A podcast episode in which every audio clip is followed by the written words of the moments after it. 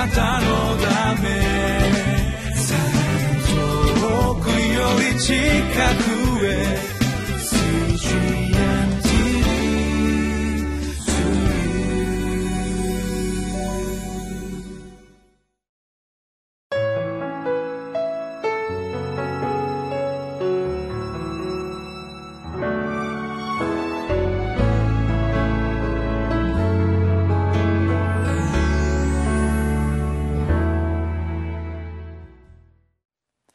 皆さんこんにちは。いかがお過ごしでしょうか。上野芝キリスト教会の三好彰久です。今日もリビングライフのテキストを用いて神様の言葉である聖書から教えられてまいりましょう。本日は4月の5日火曜日、テキストはエゼキエル書32章17節から32節、タイトルは永遠の御国を繰り上げて今日を生きる人生です。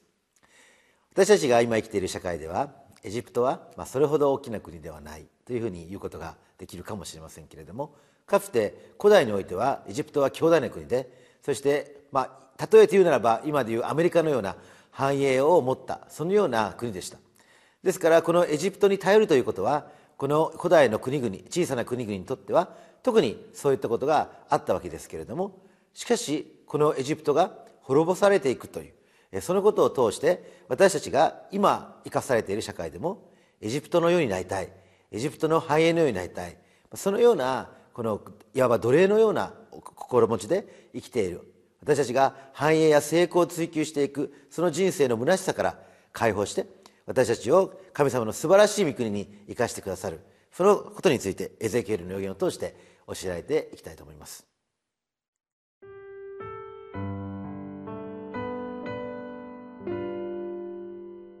エゼキエル書32章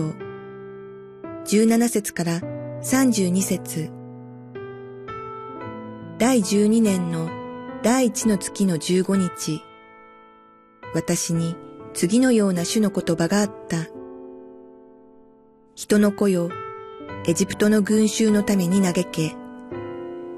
その民と、強国の民の娘たちと、穴に下る者たちと共に、地下の国に下らせよ。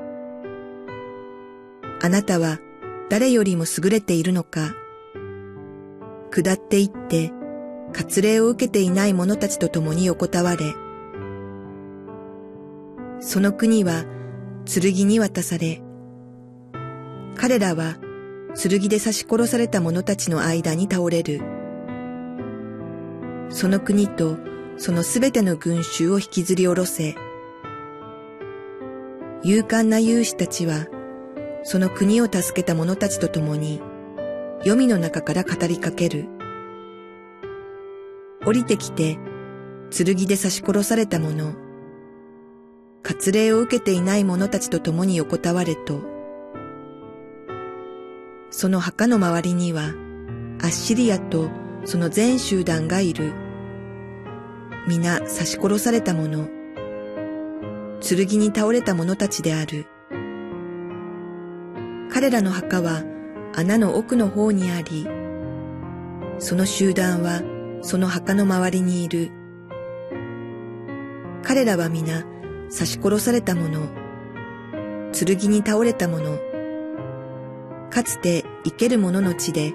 恐怖を巻き起こした者たちである。そこにはエラムがおり、そのすべての群衆もその墓の周りにいる。彼らは皆、刺し殺された者、剣に倒れた者、割礼を受けないで地下の国に下った者、生ける者の地で恐怖を巻き起こした者たちである。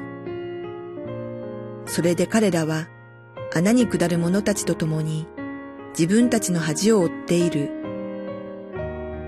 その寝床は、刺し殺された者たちの間に置かれ、そのすべての群衆も、その墓の周りにいる。皆、割礼を受けていない者、剣で刺し殺された者である。彼らの恐怖が、生ける者の地にあったからである。それで彼らは、穴に下る者たちと共に、自分たちの恥を負っている。彼らは、刺し殺された者たちの間に置かれた。そこには、メシェクとトバルがおり、そのすべての群衆も、その墓の周りにいる。彼らは皆、割礼を受けていない者、剣で刺し殺された者である。彼らは、生ける者の血で、恐怖を巻き起こしたからである。彼らは、ずっと昔に倒れた勇士たちと共に横たわることはできない。勇士たちは、武具を持って読みに下り、剣は頭の下に置かれ、盾は彼らの骨に置かれている。勇士たちは生ける者の血で恐れられていたからである。あなたは割礼を受けていない者たちの間で砕かれ、剣で刺し殺された者たちと共に横たわる。そこにはエドムとその王たち、そのすべての族長たちがいる。彼らは勇敢であったが、剣で刺し殺された者たちと共に、割礼を受けていない者たち、および穴に下る者たちと共に横たわる。そこには、北のすべての君主たち、およびすべてのシドン人がいる。彼らの勇敢さは、恐怖を巻き起こしたが、恥を見、刺し殺された者たちと共に下ったのである。それで、割礼を受けていない彼らは、剣で刺し殺された者たちと共に横たわり、穴に下る者たちと共に、自分たちの恥を負っている。パロは彼らを見、剣で刺し殺された自分の群衆、パロとその全軍勢のことで慰められる。神である主の御告げ、私が生ける者の血に恐怖を与えたので、パロとその群衆は、割礼を受けていない者たちの間で、剣で刺し殺された者たちと共に横たわる。神である主の御告げ。古代のエジプトのように繁栄した国といえば、私たちはこのアメリカということが言えると思うんですけれども、日本人は戦後このアメリカを求めて、追いかけてずっと繁栄や成功を追求してきた、そのような面があると思うわけですけれども、しかし今日において私たちがこの世界を見るときに、アメリカ自身もそれほど力があるようにもなってきていないし、そしてこのグローバルな状況ではさまざまなですね、国々が起こってきている、そういうふうに言うことができるときに、私たちはですね、この一つの国がいつまでも繁栄する、そういうことがないということがなんとなくわかるんじゃないかなと思うわけですけれども、しかし古代のこのエジプトもやはり滅ぼされていくということが現実にこの歴史の中でエゼキエルの予言が実現していくわけです。18節にこのように書かれています。人の子よ、エジプトの群衆のために嘆け、その民と強国の民の娘たちと穴に下る者たちと共に地下の国に下らせよ。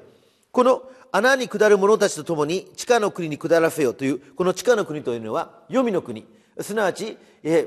死んだ後神様の裁きを待つ場所ということになるわけです。私たちは全ての人が死んだ後神様の前に裁きを待たなければならないわけですけれども、しかしイエス・キリストが十字架にかかって死んだ時に、この二人の強盗が共につけられ、そして一人の人はこのイエス・キリストに対して信仰を告白します。で、彼に対してイエス様は、あなたは今日私と共にパラダイスにいるだろう、このように約束するわけです。で、実はこのことをもってですね、私たちイエス・キリストを信じる者は、もはやこのハデスに下ることがない、黄泉の国に下ることがない、神様の裁きの座に行くんではなくて、このパラダイスに招かれる存在となるということが約束されているわけです。ですから私たちがイエス・キリストを信じるときに、この世界の繁栄を追求して、そして神様の裁きに下るか、それともイエス・キリストの永遠の御国に来てパラダイスに招かれ、そして永遠の御国によみがえるか、その2つの人生が私たちに選択肢として用意されている、そのことがわかるわけです。ですからここにこう書いています。19節に、あなたは誰よりも優れているのか、下っていって割礼を受けていない者たちと共に横たわれ。この横たわれというのは、黄泉の国に横たわる、すなわち、滅ぼされる、朽ち果てる、あるいは神様の裁きに遭うということですけれども、しかし私たちはイエス・キリストを信じることによって、この心に割礼を受ける。あなたは誰よりも優れているのかと問われたら、確かに私たちは優れてはいないかもしれないけれども、しかしイエス・キリストによって特別な存在とされている。神の民として私たちは永遠の御国を生きるものとされている。でこれによって私たちはこの世界の繁栄を追求し、奴隷のように働かされる人生ではなくて、神様の恵みによって特別な人生を生きるようにされるわけです。でこれは私たちの内面が刷新されて、そして実は私たちが罪を犯す前に心の中に罪を知り、そしてそれを告白することができる。ですから私たちはもはや心の中にそのパラダイスを持ち得るという状態になっていくわけです。すると私たちは2番目に永遠の命を生きるように招かれていることを知ります。飛んで23節にこう書いています。彼らの穴は穴の奥の方にあり、その集団はその墓の周りにいる。彼らは皆刺し殺された者、剣に倒された者、かつて生ける者の地で恐怖を巻き起こした者であると書いています。でこの生ける世界の中で、この恐怖を巻き起こした者というふうに書かれていますけれども、私たちはここでアッシリアという国が非常にこの強い国であって、そしてそのものが、その国もこの黄泉の国にこの送られる、そのことをこの見るわけですけれども、しかしここで戦争というものがこの支配している世界というものの中で、私たちはこの人生の中でこの世界から奪い取っていく、戦争して戦いをして、そして世界から奪い取って、できるだけ繁栄を追求していくという、そのような人生ではなくてですね、その刺し殺されたもの、剣によって倒れていく、そのようなものではなくて、永遠の命を生きるものとなっているということを見るわけです。それはどういうことかといえば、この世界のものはやがて過ぎ去っていくわけです。ですからその世界から奪った、あるいは奪われたりして、そして争って戦ってもですね、それはいつかは過ぎ去っていくものです。しかし私たちがイエス・キリストを信じるときに、私たちは世界が何によって始まったのかといえば、それは創造主が神の言葉によって作られた、この世界を支配しておられるのはこの創造主ご自身であるということを知るわけです。ですると私たちが永遠の御国を生きるということは、私たちのうちにある内面のパラダイスが神の御言葉によって現実の世界の中に実現していくという、創造主が私たちの人生を新しく創造するという素晴らしい約束が私たちに与えられていることを知るわけです。ですから心に割礼を受けた者は、もはや次によって争わない、世界から奪う人生ではなくて、神の言葉が実現するので恥を負うことがない。神の言葉は必ず実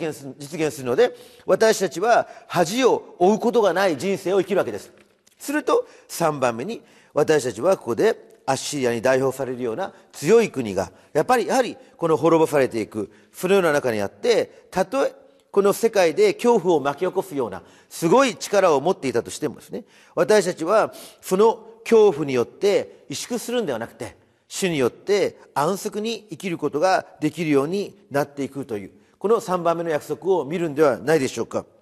彼らは生ける者の地で恐怖を巻き起こした、そのことが繰り返し出てくるわけですけれども、今の世界はこの恐怖によって支配されているんではないでしょうか。そしてアメリカもこの内向きになって、そしてこの壁を作って、そしてこの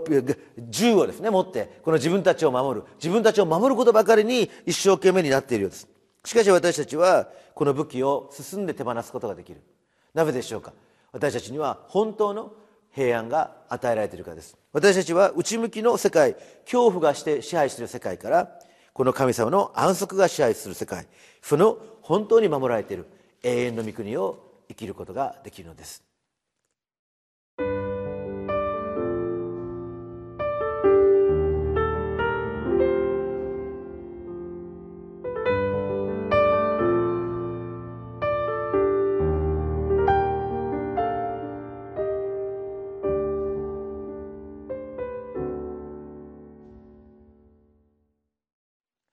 いかがでしょうか。今世界は平安を失っています。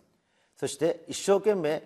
自分たちの成功を追求し、そして恐怖から自分たちを守り、萎縮して生きているようです。しかしその中にあって、私たちは本当の平安、新しく生まれ変わって主の素晴らしい御言葉が約束する確かな人生を歩ませていただきましょう。お祈りします。恵み深い天の父なる神様、私たちの心の中にあるこの世が与えることのできない平安をイエス様が与えてくださって心から感謝いたします。主よ、内なるパラダイスが御言葉によって私たちの現実の生活の中にあなたの御国を創造し、そして新しい生き方があることを今日明かしていくことができるように神様どうぞ導いてください。主イエス・キリストのお名前によってお祈りします。